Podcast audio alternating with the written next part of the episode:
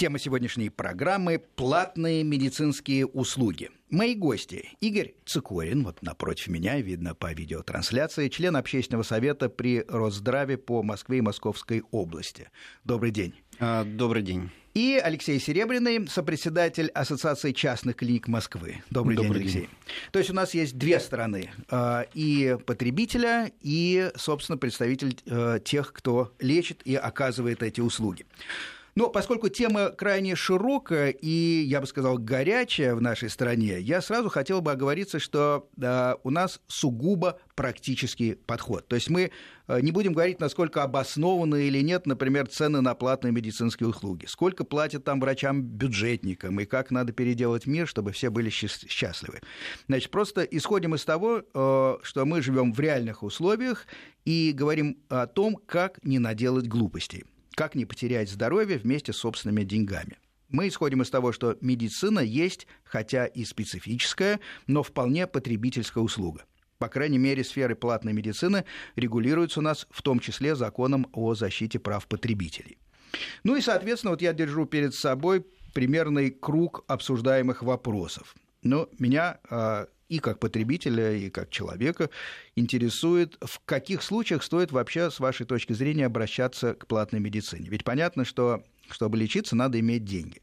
Но является ли наличие финансов так, единственным фактором, влияющим на выбор? Другими словами, вот есть ли сферы, в которых платные медицинские услуги имеют значительное преимущество по качеству и эффективности перед бесплатной медициной? Почему в качестве платной услуги в первых рядах у нас оказалась стоматология? Любопытно. А, как выбрать клинику или врача? Какова роль пациента в выборе стратегии лечения? Что такое информированное согласие пациента на лечение? Такая формулировка часто присутствует. А, каким уловкам могут прибегать не слишком добросовестные представители платной медицины? Как быть с непредвиденными трудностями, а с всякими осложнениями, ведь э, даже добросовестный профессиональный врач э, не все может предвидеть. Э, кто принимает решения, если такие обстоятельства возникают, какие-то новые осложнения в ходе операции? Кто определяет объем дополнительных расходов? Справедливо ли все эти расходы адресовать к пациенту? Случалось и такое, например, врачи, э, так же как строители, простите за это сравнение, часто ругают за неграмотное уже проведенное когда-то лечение. Ну и предлагают дорогостоящее исправление э, и, по их мнению, это является следствием пребывания там, в какой-то первой клинике. Вот можно ли взыскать в таком случае деньги с первых, если это действительно было неправильно и неграмотно сделано?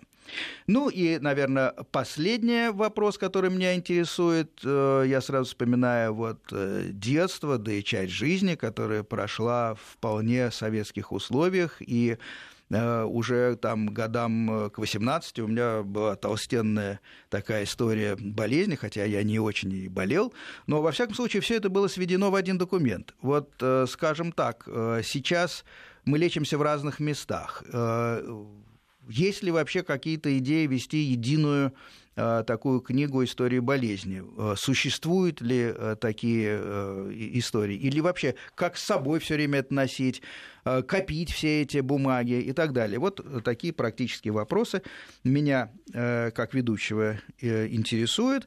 Я сразу скажу, что я не специалист по, так сказать, непрофессиональный больной, я бы так сказал.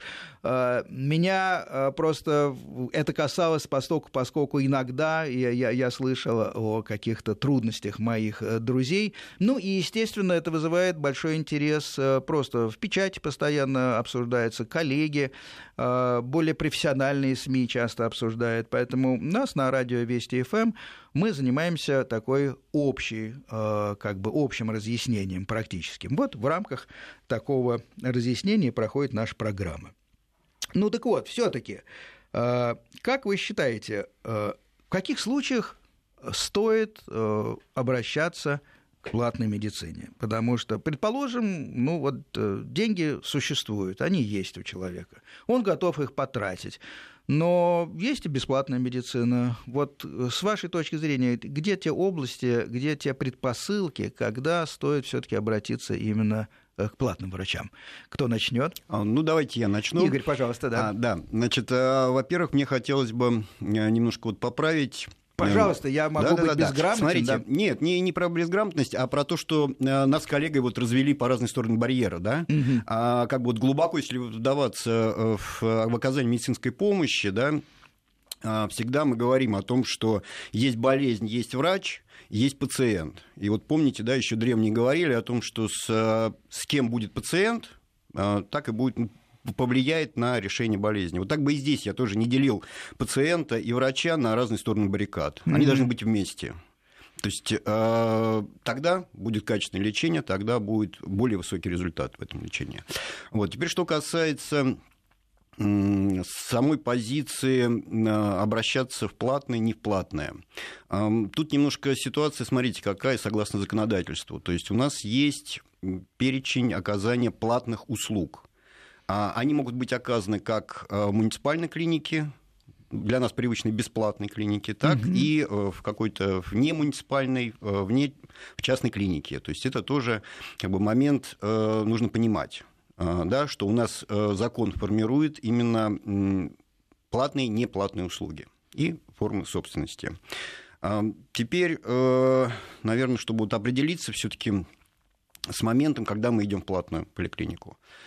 Для пациента важны несколько таких вот этапов, э, когда пациент вдруг обнаружит у себя какое-то недомогание, какое-то, возможно, подозрение на какую-то болезнь, для него, э, то есть он находится в такой состоянии фрустрации, когда он переживает, ему страшно, но это такие наши как бы, э, основные инстинкты, инстинкт самосохранения. Поэтому, приходя в больницу, если он видит в этой больнице к себе отношение, то есть он и так в состоянии такого тревожности да, повышенной, и вдруг видит к себе вот такой вот ну, не наплевательское, а такое нейтральное отношение, в лучшем случае такое вот, ну, он еще больше как бы а, приходит в некую панику в себя.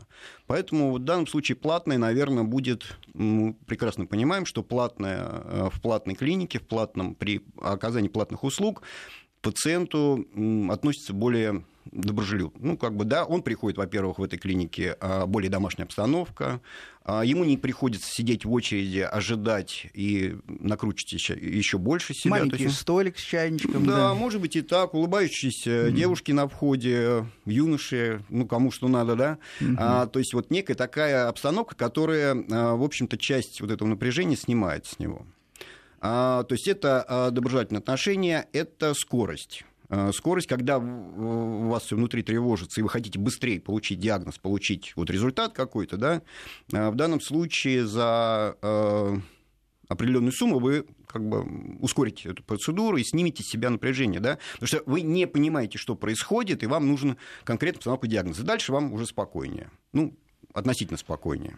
Алексей, по вашим наблюдениям, все-таки вот э, медицина платная рекомендована, ну, скажем так, э, в каких случаях? Вот э, Игорь очень четко обрисовал общее беспокойство, то есть я сразу представил людей мнительных, ну, в какой-то степени мы все озабочены здоровьем, потому что, ну, как-то неприятно, когда что-то перестает работать, мы все понимаем, что мы начинаем доставлять как минимум хлопоты своим близким, хотя бы поэтому следим за здоровьем. Но вот все-таки, да, мнительный, э, да, э, обходительно, все, все это действительно так, но если брать какие-то направления, вот, так сказать, оказания услуг, вы бы выделили какие-то, где, скажем, платная медицина, с вашей точки зрения, особенно преуспела? А, с профессиональной точки зрения, наверное, такого направления нету понимаете, дело в том, что врачи и в платной, и в бесплатной, э, и в бесплатных клиниках, да, то есть в государственных и в частных, они выходят из одних и тех же учебных заведений. И э, они работают по одним и тем же стандартам, которые утверждает э, Министерство здравоохранения человек идет в первую очередь, э, у него должен быть побудительный мотив, чтобы пойти и потратить деньги за то, за что он может э, деньги не тратить. Мы все с вами имеем полис обязательного медицинского страхования. Он покрывает э, все заболевания, которые могут с нами быть, и они все, и лечение по ним должно быть бесплатно. А, значит, если мы с вами собираемся пойти заплатить деньги, да. вместо того, чтобы их не платить, у нас возникает э, вопрос. Этот вопрос э, в первую очередь, точнее, недовольство да, вот этим бесплатным лечением. Оно в первую очередь, конечно, касается качества в широком смысле этого слова и мой коллега это правильно описал. Э, а, понимаете, э, это очереди, в первую Вы знаете, очередь? это не очередь. Я бы да. сформулировал более, так сказать, широко. А. У вас лечение, оно состоит не собственно из лечения, но и, до, и то, как встречают человека перед, собственно, лечением, как он входит, как театр начинается с вешалки, так и клиника начинается вот с, с регистратуры.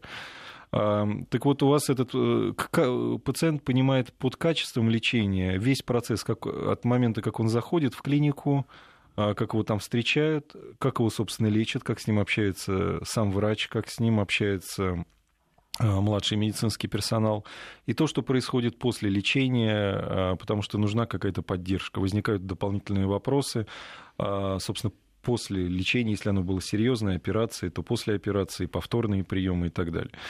Поэтому вот это вот все вместе, вот этот весь процесс, это э, у человека в голове вот это и понимание качества лечения. И, э, конечно, мы здесь, к сожалению, говорим о том, что вот в государственных э, поликлиниках и больницах вот этот весь процесс, он до конца не устраивает людей. Это первое. Второе. Если у нас есть возможность, у человека есть возможность, так сказать, выбора, Видимо, об этом мы сейчас с вами говорим, когда мы Конечно. говорим не о скорой да. помощной помощи, когда уже приезжает карета, и она везет, и у нас нет возможности выбора, то дальше мы должны выбирать. Эм, конечно, в первую очередь надо посмотреть, э, э, где вам предлагают эту платную помощь. К сожалению, у нас вот в государственных э, поликлиниках и больницах тоже предлагают эту помощь, хотя Э, вроде бы по ОМС она должна быть там бесплатна.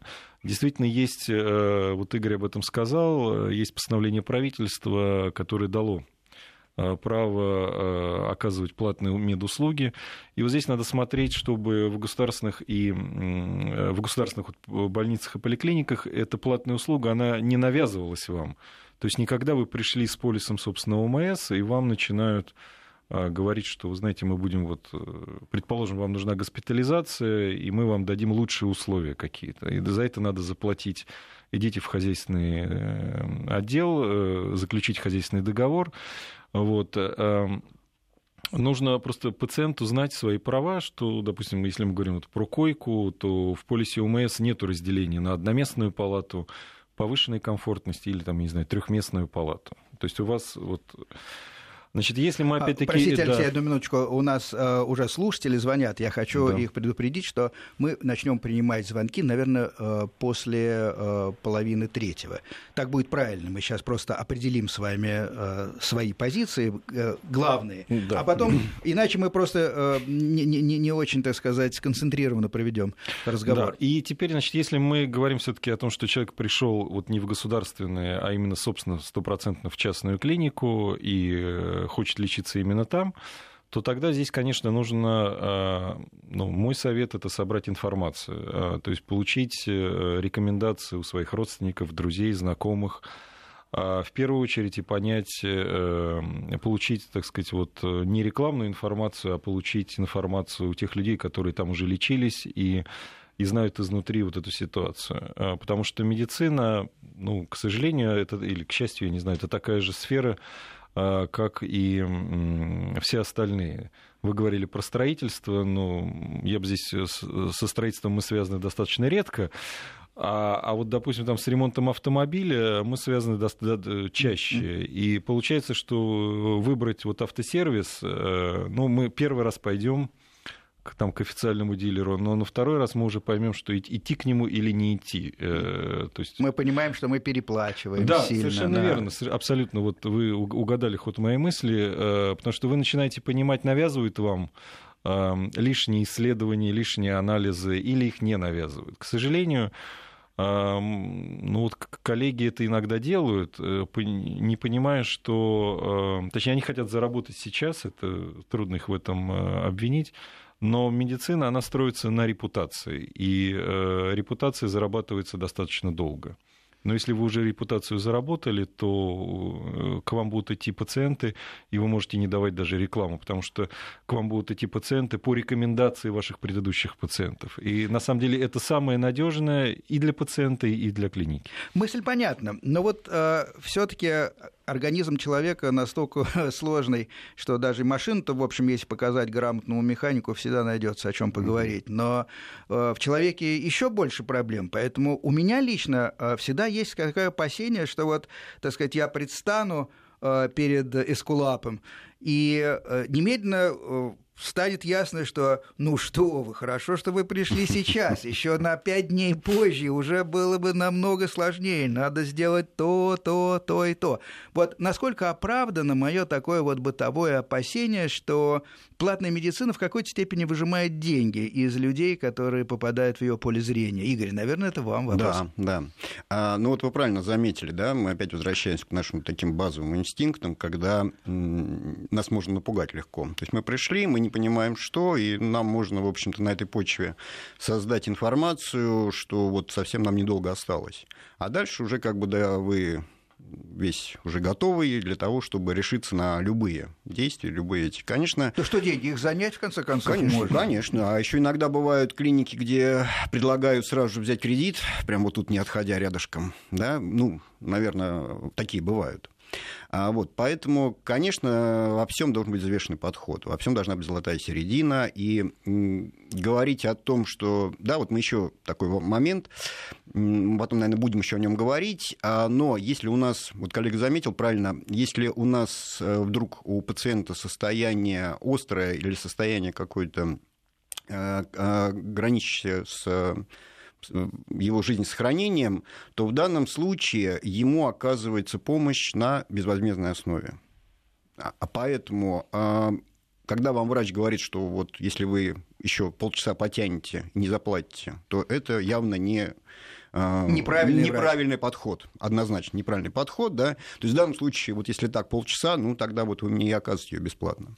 Поэтому у вас всегда есть время для того, чтобы подумать, взвесить, дойти до другой клиники, получить информацию о своем состоянии, э, э, то есть э, как-то совместить решение вот этого врача и другого врача. Вы правильно заметили, что каждый человек – это индивидуальный организм, и воздействие даже одного и того же препарата может как бы не только зависеть от одного и другого человека, то есть его, его действие этого препарата может по-разному быть, но и от времени суток, от поел, не поел, от настроения. То есть это, конечно, очень индивидуально. И говорить, что э, прям вот так вот сразу, это, конечно, невозможно. Поэтому необходимы взвешенный подход, взвешенное решение. Не спешить. Да, однозначно. Не спешить, э, даже если вас пугают о том, что вы отсюда уже не выйдете.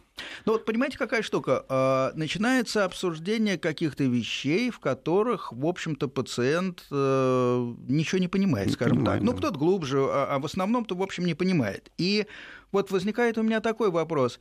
Э, предположим, путем, так сказать, разговора с друзьями, которые болели, вылечились э, и, и могли порекомендовать, путем, э, так сказать, изучения интернета, наверное, всяких блогов, отзывов и прочее, прочее, прочее, человек остановился на какой-то конкретной клинике. Дальше э, вот начинается разговор с врачом, доброжелательный, хороший, но все-таки часто существует не один единственное, не одно единственное решение какое-то а э, несколько. Э, можно так сделать, а можно это попробовать. Вот с вашей точки зрения, все-таки в какой степени врач должен ставить э, в известность пациента об этих путях и, ну, наверное, набираться терпения, рассказывать, но есть какой-то предел. Вот где этот предел участия пациента в его собственной истории болезни? А вы знаете, Алексей, с, да, да. с моей точки зрения, э, здесь предела нету. Это ваше здоровье, и э, вы должны знать о нем. Ну, с моей точки зрения, я хочу знать о своем здоровье и о тех методах. И это не будет вызывать раздражение врача? А, вы знаете, э, это не должно вызывать его возражение, но меня как пациента, как потребителя, в данном случае его раздражение не должно волновать. Меня волнует мое собственное здоровье и ответы на мои вопросы. Поэтому вполне разумно задать вопрос вопросы. А и, как и это? Их, а извините, а почему их, то... их, их не только разумно, их нужно задавать, потому что э, когда доктор будет отвечать вам на вопросы, вы поймете, на самом деле, что с вами происходит, э, вы поймете профессионализм доктора, и вы выясните, самое главное, есть ли у вас доверие к нему. Но это умный а, пациент должен быть, чтобы а, так... Это ваше здоровье. Это, да. это ваше здоровье. Да. Потому что в результате, в результате э, вот это вот все выяснив, но если у вас нету, и послушав ни одного, я абсолютно согласен с Игорем, а надо послушать там минимум двух а, врачей и узнать вот это вот э, мнение о вашем лечении, эм, в итоге пациент будет э, выбирать того врача, к которому у него есть большее доверие. То есть... и, и, и если у вас этого контакта нету, э, то лучше отказаться от лечения, потому что э, плохой психологический настрой, здесь Игорь больше угу. специалист, чем я, вот эта вот психосоматика, она очень важна, потому что если пациент идет с плохим настроением, допустим, на операцию, то вполне возможно, эм, что она просто пройдет плохо. И она пройдет плохо не из-за того, что э, хирург что-то сделал не так, а просто мы не до конца знаем свой организм на самом деле. А, вот это вот э, то, что происходит в мозгах и какие сигналы оттуда поступают, вот э, если они плохие, то и результат будет не очень хороший. То есть, то есть вполне корректно несколько раз приходить, спрашивать, да, вот наседать, бы, да, Игорь? Да, хотел бы добавить, а, мы говорили с вами об информированном добровольном согласии, да, это как раз да, тот документ, его, да. да, как раз тот документ, который и говорит, а, когда мы его подписываем, ну, к сожалению, на сегодняшний день во многих клиниках он подписывается на автомате, вам его дают чуть ли не в регистратуре. Хотя этот документ как раз и должен способствовать э, выяснению вот, э, всех подробностей. То есть врач вам должен подробно, а мало того, э, языком, доступным для вас, объяснить что происходит, какие могут последствия, если вы откажетесь, если вы не будете соблюдать режим определенный принятия да, там, а, лечебного процесса, а, что будет, какие варианты вообще возможны а, развития данного заболевания, какие варианты возможны купирования этого заболевания, какие варианты э, будут предполагаться, если вы откажетесь от того или иного метода воздействия. То есть это все в этом документе, и как раз он и направлен на то, чтобы вы задавали вопрос своему лечащему врачу. Это какой-то типовой документ? Ну, в общем, да, там он, он, он типовой, да. Да, он типовой, э, разработан Минздравом для клиник э, федерального значения, а частные клиники иногда его дополняют, то есть э, для них форма свободная. То есть правильно я понял, что никогда не надо спешить его подписывать, Абсолютно. да? Никогда. Никогда не делать это в регистратуре. Вы, вы знаете, я должен сказать, что, в принципе, то, о чем сказал Игорь, все правильно. С другой стороны, вот это информированное добровольное согласие, оно ну, иногда у пациента вызывает улыбку, потому что если вы приходите, предположим, к хирургу, а, там, или женщина приходит к гинекологу, то не дать э, добровольно информированное согласие на обследование, ну, это как-то странно. Ну да. Что это здесь такое, какой, а как я вас буду смотреть, если вы не дали свое согласие? Тем не менее, вот мы перейдем, наверное, в дальнейшем каким-то вот э, моментом а, разбора, ну, таких вот, да, может быть, э, через суды. А как раз это один из документов, который, в общем-то, берется за основу. Он прикрывает, конечно, клинику, неважно, государственную или частную. Но, тем не менее, это ваш тоже механизм работы с клиникой, работы с врачом. А, у нас сейчас небольшой будет перерыв на новости, потом мы вернемся в студию и продолжим разговор об оказании платных услуг и разных подводных камнях в, этих дел, в этом деле. Потребсоюз с Сергеем Фонтоном. Игорь Цикорин, Алексей Серебряный, мои гости. Говорим о платной медицине. И, наверное, мой почти последний вопрос, потом начнем отвечать на звонки наших слушателей. А, вопрос такой, вот уже конфликтная ситуация. Как быть с непредвиденными всякими обстоятельствами, которые вполне вероятно могут возникнуть в ходе лечения? Допустим, это оперативное лечение. Допустим, идет операция. Э, ну, пытаются предусмотреть все, это понятно. И 21 век нам дает много возможностей. Но все равно э, пациент бывает, что не в состоянии принять какого-либо решения, явно э, э, наблюдается осложнение или требуется более дорогостоящее вмешательство или еще что-то такое. Значит, вот кто принимает решение и кто в конце концов за это платит? Видимо, вопрос мне. Наверное, Алексей. А, скорее всего, за это будет платить, безусловно, пациент. А, в договорах э, в частных клиниках, и э, там специальный должен быть пункт о том, что вот в ситуации, которую вы описали, когда идет э, хирургическая операция, и пациент, безусловно, не, он не может просто принять никакого решения, он находится в наркозе, а решение принимает врач и для спасения пациента.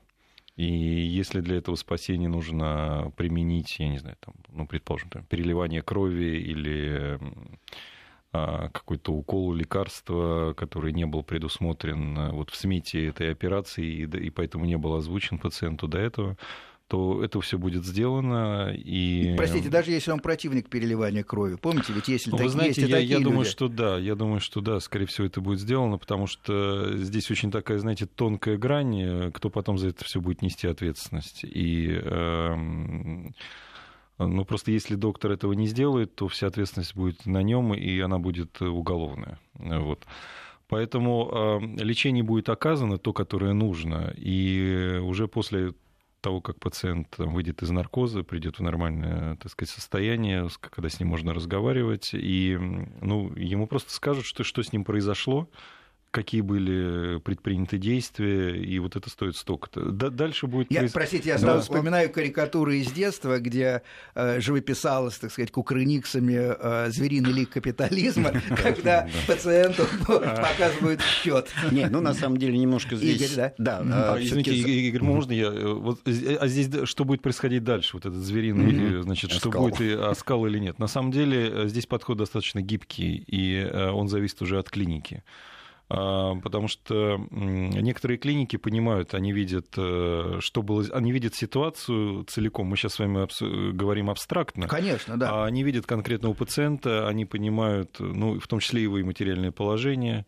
И э, достаточное количество клиник э, входит в это материальное положение, если они видят, что человек просто не может позволить себе это оплатить, или его дети, допустим, если это родители, не могут себе это оплатить. Эм, они могут дать рассрочку для оплаты и так далее. А, поэтому здесь э, ну, кукурниксов не обязательно вспоминать.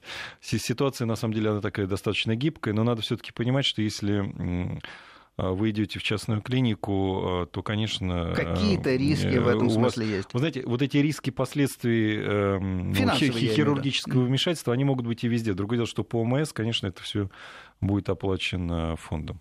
Да, но а, все-таки закон тут на стороне пациента, и он говорит о том, что а, при возникновении вот в таких случаях какие-то угрозы жизни пациента да, или обострения, а, помощь ему оказывается бесплатно. Ну, с другой стороны, конечно, клиника попытается вернуть а, средства, которые потрачены на спасение пациента. На, возможно, будет предложен какой-то дополнительный договор в этом плане. Ну, то есть, ну, это не оскал, но тем не менее это Нормальное явление в наше ну, к сожалению, время, к сожалению да. Да. У нас э, звонок. Э, добрый день. Скажите, кто вы, представьтесь, откуда? Да, добрый день, э, Сергей. Добрый день, уважаемые гости. Меня зовут Евгений. В первую очередь хотел бы пожелать всем здоровья и поменьше обращаться, э, что в бесплатные, что в платные клиники. Спасибо, да. Принято. Всем, угу. всем россиянам. А во-вторых, значит, хотел бы э, на своем примере, на примере э, своего ребенка вот э, задать один вопрос. Мой пример, значит, буквально э, недавно почувствовал себя плохо, э, общее состояние, решил обследоваться бесплатно. Значит, пошел в, в больницу, получил талон, э, две недели ждать приема терапевта. На приеме терапевта получил направление на анализы, сделали общий анализ в усеченном виде. Почему в усеченном? Терапевт сказал, что урезают финансирование, соответственно, полный спектр анализа будем проводить на основании того, что получим сейчас. Значит, э, повторный прием терапевту также две недели, то есть месяц я ждал, когда мне назначат повторный анализ э, общего, общей крови, общий анализ крови для того, чтобы дальше направить к узкому специалисту. А Но... Ну. дальше вообще получился анекдот.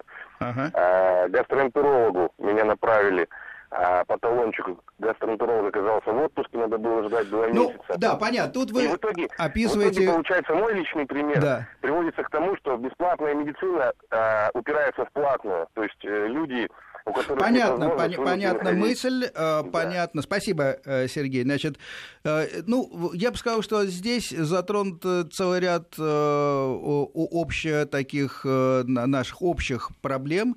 И несколько выходит за рамки именно темы нашей программы, потому что да, есть очереди, да, э, есть э, конкретные условия, где-то они лучше, ну, например, в Москве или Петербурге, и я думаю, что, что здесь у нас э, лучше обстоят дела, где-то надо ждать долго. Ну, что сказать, это одна из действительно ключевых, один из ключевых мотивов, почему люди обращаются к платным услугам, потому что по тем или иным обстоятельствам они или не могут, или не хотят э, ждать. Э, так, э, смешной смс пришел. Заискивание перед больным в платной клинике под видом некоего сервиса ведет к тому, что некоторые больные начинают думать, что их надо целовать, ну тут я, так сказать, в макушку. Э, лично я хожу на врача, неважно платного или нет, или на парикмахера, или портного, или автомеханика. То есть исхожу из того, что это за специалист. Сергей. Ну, это как раз из Иркутской области э, человек пишет.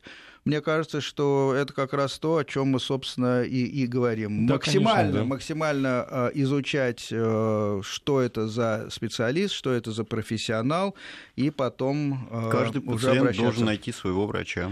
Да, а, у нас еще один слушатель. Пожалуйста, добрый день. Юрий Анатольевич, я так понял, Ой. да? Добрый день. А, слуш... Юрий Анатольевич Артамонов. Да, да, да. Врач. 75 лет мне. И всю жизнь проработал в медицине. Доцент. Да, вопрос ваш, пожалуйста, Юрий Анатольевич. Мы уважаем ваш доблестный путь. Я хочу только одно сказать. Мы, вот, знаете, мне иногда больно сейчас слушать, иногда радостно, что вы вспоминаете медицину. Э, э, очень... Так вопрос-то в чем, Юрий Анатольевич? Мы э, вынуждены экономить эфирное время. Да Скажите нам, пожалуйста, да. Я вам скажу так, что, конечно, врачи у нас ангелы, и за них надо бороться. Хорошо, спасибо, принято, понято, как говорили радисты в старые времена. К врачам как раз мы все относимся очень хорошо, действительно. Просто э, когда речь идет о том, кому идти лечиться, ведь мысль моя была последняя такая, надо просто смотреть именно э, по истории, кто это, что и есть ли хорошие э, отзывы. Вопросы.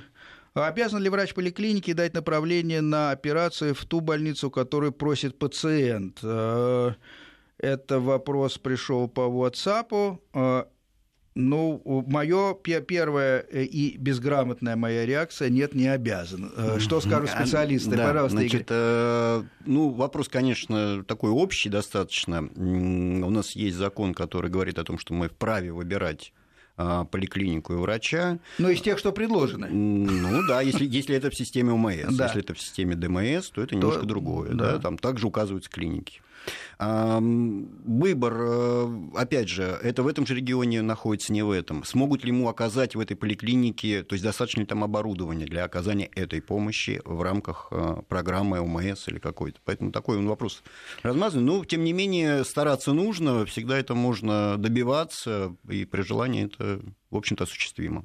Понятно, это переговорный процесс. Наверное, ответ такой. А, у нас слушательница, да, Людмила на связи. Добрый день, Людмила. Откуда Добрый вы? день. Добрый день, здравствуйте. Вы знаете, я, может быть, что-то недопоняла вот а, по поводу а, заявления э, листков, которые подписывает пациент. Но у меня вопрос такой. Когда я ходила да, несколько... это, это называется информированное согласие. Добровольное. Позвольте, mm позвольте мне вот задать вопрос. Конечно. Я прочитала это согласие, когда я ходила на процедуры, допустим, там э, ну, прибор там вешали, все. Э, я читаю эти процедуры, и написано, смысл, этих, э, смысл этого заявления в том, что э, Поликли... Врач не несет никакой ответственности. Раз я согласилась сделать эту процедуру, значит, врач не несет никакой ответственности. Но извините, врач ведь должен направлять Понятно, сейчас на про ответственности поговорим. Спасибо, Людмила, ваш вопрос понятен. Значит, э, если коротко, вот эта бумага, которую подписывает пациент, она в основном, э, по мнению Людмилы, ограждает от неприятностей клинику и, и врача. И, э, соответственно, возникает вопрос, а все-таки ответственность их остается? Остается? Вы знаете, а, безусловно, Алексей? ответственность остается. Здесь, э, э, я так понимаю, что основным побудительным мотивом для того, чтобы э, составили это согласие, является а, такое возражение пациента, чтобы, ну, как сказать, его личные зоны, как сказать, его, его комфорта психологического и так далее. Потому что у нас а, и у нас в обществе, и в других странах развивается вот эта вот приватность, и, а я давал согласие, чтобы меня трогали пальцем, или не давал согласие, если огрублять. И основная мысль этого заявления, она сводится к тому, что как раз и пациент дает свое согласие на какие-то манипуляции, а, которые необходимы при обследовании, а, ну вот человек заранее уведомляет о том, что да, он не против них. Поэтому то вот, а, о чем говорила слушательница, это не совсем так. Просто здесь в первую очередь речь идет об этом.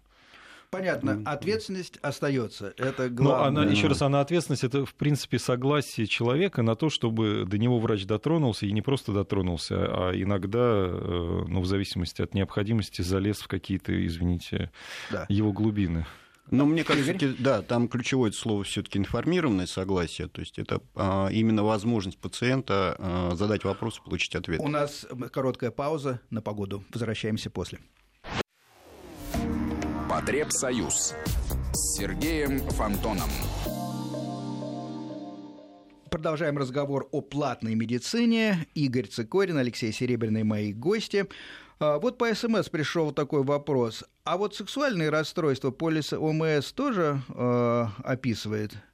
Не знаю, э, Алексей, как об, об, об, с Но, ну, этим обстоит по- дело? По-моему, нет. Не, а сексуальное нет. расстройство – это область э, ближе к психиатрии, либо психолога работы. Mm-hmm. Поэтому... Поэтому э, здесь надо заработать деньги и потом думать о, о, о, о чудесной Наверное, сексуальной да, жизни. Они не да? являются у нас столь серьезными нарушениями, видимо. Понятно. Поэтому... Мы с вами ведь говорим безоценочно. Мы говорим о том, что происходит э, и, и куда пойти, и как хотя бы не потерять свои деньги. Поэтому, да, действительно, когда выясняется, что сексуальными расстройствами надо просто идти к платному врачу, ну что ж, так и говорим. Значит, понятно, э, терпите. Э, пожалуйста, э, WhatsApp 903-170-6363 э, включен и, естественно, 5533 Вести у нас смс-портал тоже работает. А я пока воспользуюсь своим правом задать еще один вопрос.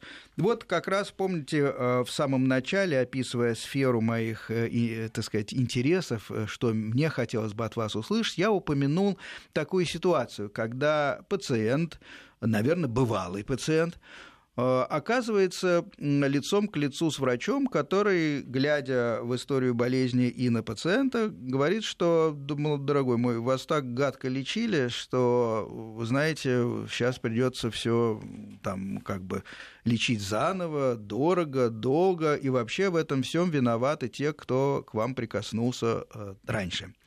Вот э, в данном случае понятно, что пахнет какими-то судебными разбирательствами, иначе, наверное, эту проблему не решить. Но каковы шансы взыскать э, какие-то деньги или, может быть, моральный какой-то ущерб э, с э, медиков, которые, допустим, ну, допустим, что они лечили безграмотно? Алексей? Вы знаете, сначала все таки перед тем, как расстраиваться да, от такого диагноза, я бы предложил сходить э, к другому врачу и услышать его... Может быть, не так все плохо. Да, и услышать его версию событий, это первое. А после этого, получив уже два новых мнения, э, вернуться к тому лечащему врачу, э, на основе, на основе работы которого были эти два мнения высказаны, и поговорить с ним и после этого уже принимать решение, что было так, а что было не так, э, и, собственно, расстраиваться или не расстраиваться. Если же повод для расстройства есть, то, безусловно, у пациента есть достаточно много вариантов, как ну, засудить клинику, как все сводится к этому в итоге, да? Правильно я вас понял? Нет, я просто деликатно спросил, как быть? Да, как быть дальше? Значит, если э, пациент считает, и у него есть для этого веские э, доказательства, что лечили его неправильно или э, причинили вред ему здоровью, то ему надо в первую очередь э, сходить в клинику, где его лечили, а, и поговорить там. Может быть, в досудебном порядке он все свои вопросы решит, и, так сказать, ему не надо будет тратиться там на юристов, на адвокатов для судебных разбирательств. Вполне возможно, что если клиника это все признает, то есть если они увидят э, аргументированную позицию, то вполне возможно, что они возместят какую-то часть лечения, а может быть и все. Такое и, тоже может быть. Да, Игорь, в вашей да. практике приходилось сталкиваться да, с вот, такими случаями? Да, немножко, знаете, вот как бы с самого начала. Mm-hmm во-первых, если врач говорит, отзывается о другом враче, вот как-то пациенту некорректно, да, это немножко этика отношений врачебная. Ну, наверное, врач все-таки не должен так делать. Он должен, во-первых, э, ну, потому что расстроит пациента, а во-вторых, э, должна быть этика, и врач должен подать какой-то комитет медицинский, чтобы выяснить, вот почему тот врач сделал неверно, да. Может быть, что-то на тот момент это было верно. Это первый вопрос. И второй, эм, вот мы говорим когда возникла ситуация, да, она подтверждается, то есть что-то э, лечили неверно, необходимо, знаете, во-первых, любая, правильно коллега сказал по поводу досудебных решений, э, если мы говорим о платной медицине, то любая платная клиника должна дорожить э, как бы, своим именем, репутацией, mm и поэтому с большой долей вероятности будет улажен вот этот вот механизм, то есть э, не дойдет до суда. Но тем не менее, это мы говорим в основном о тех ситуациях, когда здоровью нанесен э, не очень серьезный вред, да, не дай бог там смерть пациента наступила. То есть это вот на, на этих этапах тогда клиника легко как бы, ну не легко, но она может э, решить вопросы. Если уже более серьезные нарушения, более серьезные деньги, то это, конечно, уже вопрос обращение к э, каким-то специализированным юристам и обращение в суд. Но для этих э, вещей всех, вот если судебное разбирательство, да и вообще поход к главврачу, к специалисту, это нам необходимо, как пациенту, озаботиться подтверждением фактов. То есть а для подтверждения фактов у нас как раз будет э, прежде всего договорные отношения наши с этой клиникой. То есть вот на, на том процессе составления подписания вот этого э, договора, э, мне кажется, пациенту стоит проявить э, настырность, какое-то вот такое вот свое участие повышенное, да, попросить к этому договору приложение, чтобы ему расписали лечение, которое было вот прям построчно, да, а, может быть, какие-то еще. То есть это документы, которые в будущем вам, ну дай бог, не пригодятся, но тем не менее они вам могут потребоваться для каких-то решений юридических. Понятно, вопрос по СМС. Полис ОМС обязательного медицинского страхования действует в другом регионе? Я, например, не знаю. Да, Алексей, действует, конечно, действует. Да, и Игорь утверждает, что да. действует. Да, вы можете поменять клинику, обратившись в другом регионе. Если вы переехали, переехали на временное жительство, туда, обратиться в клинику, которая вам удобна, и главврач рассмотрит этот вопрос в течение там, трех, трех по-моему, семи дней и запросит этот полюс перевод в эту клинику. Ну вот, комментарий ядовитый. Это не врачебная этика, это круговая порука. Ну, тут, понимаете, что вам сказать? Я уж тут не буду доводить э, до э, прямой речи на моих гостей. Мне кажется, что ведь все случается. Наверное, бывают случаи, когда и порука появляется. Э, и это бывает Конечно. в любой профессиональной среде, скажем так. И адвокаты, и работники правоохранительных органов. Бывают такие случаи. Но в целом, так сказать, мы же, а, если просто говорить о том, что мы уверены, что кругом будет круговая порука, тогда вообще не о чем говорить. Вот, Вы знаете, как раз вот порука может появиться, когда а, серьезные деньги или смерть пациента. Вот там, да, сообщество защищает себя. Но если мы рассматриваем вот эти вопросы до а, каких-то судебных, вот эти небольшие выплаты с нарушением закона, я думаю, здесь можно все-таки надеяться на то, что будет рассмотрено объективность. Да. Знаете, я, э, позвольте, я добавлю здесь. Да, Алексей э,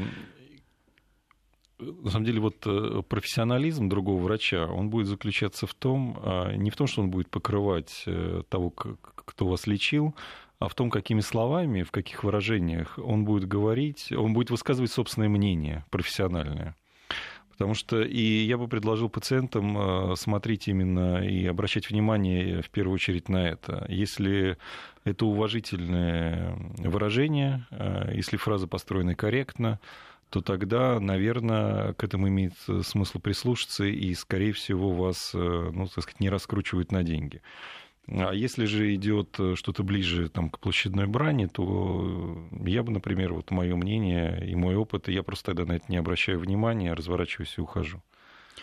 А, WhatsApp портал. Э, Добрый день, э, это Станислав пишет. Как можно поменять врача э, детского в пределах одной поликлиники?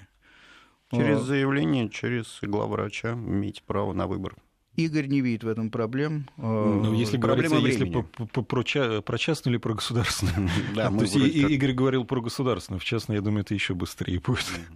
Понятно. А, мой вопрос, наверное, последний, учитывая, что наше время нашей программы истекает. Вот все-таки человек живет, э, накапливаются вопросы к врачам, э, какие-то проблемы разрешаются, какие-то трансформируются в новые. То есть э, для того, чтобы принять грамотное решение, хоть сколько-нибудь надо иметь возможность обратить взгляд назад. Вот, э, в принципе, у нас где-то хранится э, в каких-то файлах история болезни. Кто-то об этом заботится, кроме пациента. Или это целиком задача пациента с собой носить ворох бумаг. Вот со мной было это, вот кардиограмма третьего дня, вот меня лечили в прошлом году. Да. Вот смотрите, а документация, которая ведется в поликлинике, это документация, мы говорили, да, если вдруг судебное заседание, что это а, собственность клиники, и она должна храниться, оригинал должны быть. Это любой относится любой, и к ОМС, и к да, частным клиникам. Частным, да? федеральным, да. Но я всегда рекомендую пациентам а, делать копии. Это не возбраняется законом, всегда можете сделать копию, и по поликлинике по окончанию лечения вам обязаны предоставить выписки из этих да, решений. Но копии всегда лучше иметь у себя. А, они вам ну, могут пригодиться в случае утери, э, непредвиденных каких-то обстоятельств, ну, мало ли, пожар в клинике, все сгорела документация. Алексей? Ну, да, документы хранятся очень долго, если я правильно помню, там чуть ли не 75 угу. лет вот эта история болезни хранится. А, э, безусловно, лучше сделать копии, и вам при выписке э, их должны дать, это не проблема. А то, о чем вот вы спрашивали, э, о какой-то информационной системе, вот здесь вот существуют уже вопросы, они связаны, ну, так скажем, с правами собственности, да, а мы знаем, что в Москве департамент здравоохранения Москвы, они делают э, вот такую электронную историю болезни, э, но для городских поликлиник и больниц. И частные клиники туда, туда, туда доступ не имеют, потому что они как бы частные, они государственные. Хорошо, а, спасибо большое. Таким образом, что выбираем врача по репутации, а, как можно тщательнее читаем документы, которые нам дают, одеваемся неброско, чтобы произвести впечатление не очень богатых, состоятельных людей. Спасибо большое. Мои гости были а, э, Игорь Цикорин и Алексей Серебряный. Говорили о платной медицине. До свидания. Всего доброго. Будьте здоровы.